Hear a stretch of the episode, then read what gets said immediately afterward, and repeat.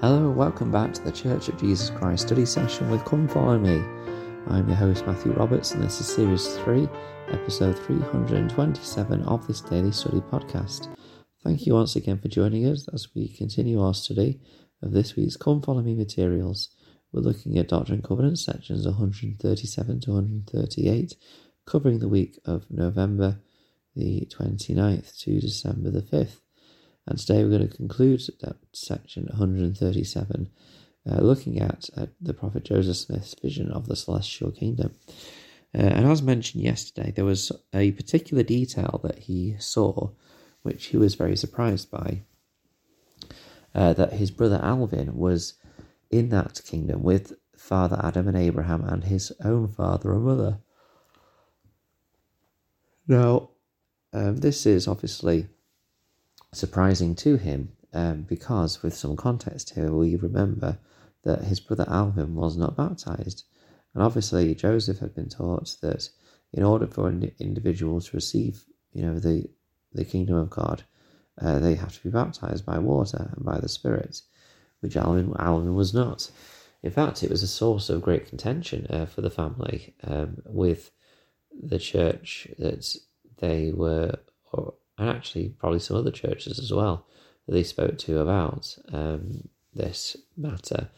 When Alvin died, he was given a, a burial, a funeral, and the minister, the Presbyterian minister that um, they asked to officiate at the the funeral, stated that Alvin would be going to hell uh, because he was not baptized, uh, and Joseph Smith's father did not like this very much uh, and left religion altogether, um, organized religion at that time. Of course, when he learned the restored gospel, and this is actually before he knew that about baptisms for the dead and anything like that. Uh, he joined the church before any of that, um, and obviously he was blessed when and so pleased when this uh, when this revelation was given to the prophet Joseph Smith. In verse seven, it says, "Thus came the voice of the Lord unto me, saying, All who have died without a knowledge of this gospel, who would have received it if they had been permitted to tarry, shall be heirs of the celestial kingdom of God." So this idea that anyone who uh, would have received the gospel if they were given the opportunity to do so in this life uh, is is is given the chance to learn about it, uh, and they can receive the gospel and make that choice. Uh, Elder Quentin L. Cook said this quote: "At the time of at the time Joseph Smith received revelations and organized the church, the vast majority of churches taught." That the Saviour's atonement would not bring about the salvation of most of mankind. The common precept was that a few would be saved, and the overwhelming majority would be doomed to endless tortures of the most awful and unspeakable intensity. The marvelous doctrine revealed to the prophet Joseph unveiled to us a plan of salvation that is applicable to all mankind, including those who do not hear of Christ in this life, children who die before the age of accountability, and those who have no understanding. The fact is, is that again, when we talk about um, salvation, what we're referring to here. When we talk about salvation in the sense that we are redeemed and saved from death, that we are resurrected, that we receive some some state of glory after this life, then virtually all of mankind will be saved by Christ, which is such a marvelous blessing. Of course, uh, we are we often talk about salvation in the sense that we're able to live with uh, Heavenly Father um, and Jesus and our, and our families after this life. Uh, and of course, that it only can take place in the celestial kingdom, and that does come with baptism and um, immer- baptism for immersion and the uh, receiving of the gift of the Holy Ghost and living a covenant life or striving to live our covenants the best that we can uh, as we have faith and repent along the way. And that is um, still a, marvelous blessing and, knowledge to know. Um, so yeah, in verse eight it, it says the same. Uh, and, and K. Packer said this quote, Any soul who by nature or circumstance is not afforded the blessing of marriage and parenthood, or who innocently must act alone in rearing children, working to support them, will not be denied in the eternities any blessing, provided they keep the commandments. President Lorenzo Snow promised that is sure and positive. Any blessing will not be kept from those who have tried to live the lives that Christ desires them to live. Um, and then in verse 9, it gives us what the Lord will look at. Uh, it says, For I, the Lord, will judge all men according to their works, according to the desire of their hearts. This is a great uh, comfort for many, I'm sure, because our works sometimes are not what we want them to be.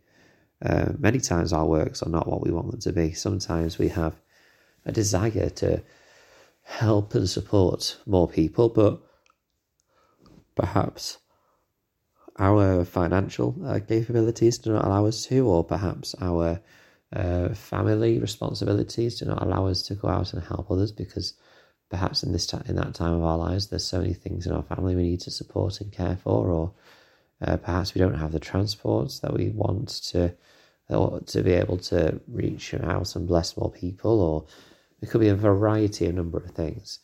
Um, and so the Lord um, talks about the desire of our hearts. I mean, don't forget, we also have uh, physical uh, limitations, we have biological limitations, we have so many factors in our lives that can adjust and change the way that we act and what we do that the Lord looks at our desires as well. Uh, Neal A. Maxwell said, quote, Desire denotes a real longing or craving. Hence, righteous desires are much more than passive preferences or fleeting feelings.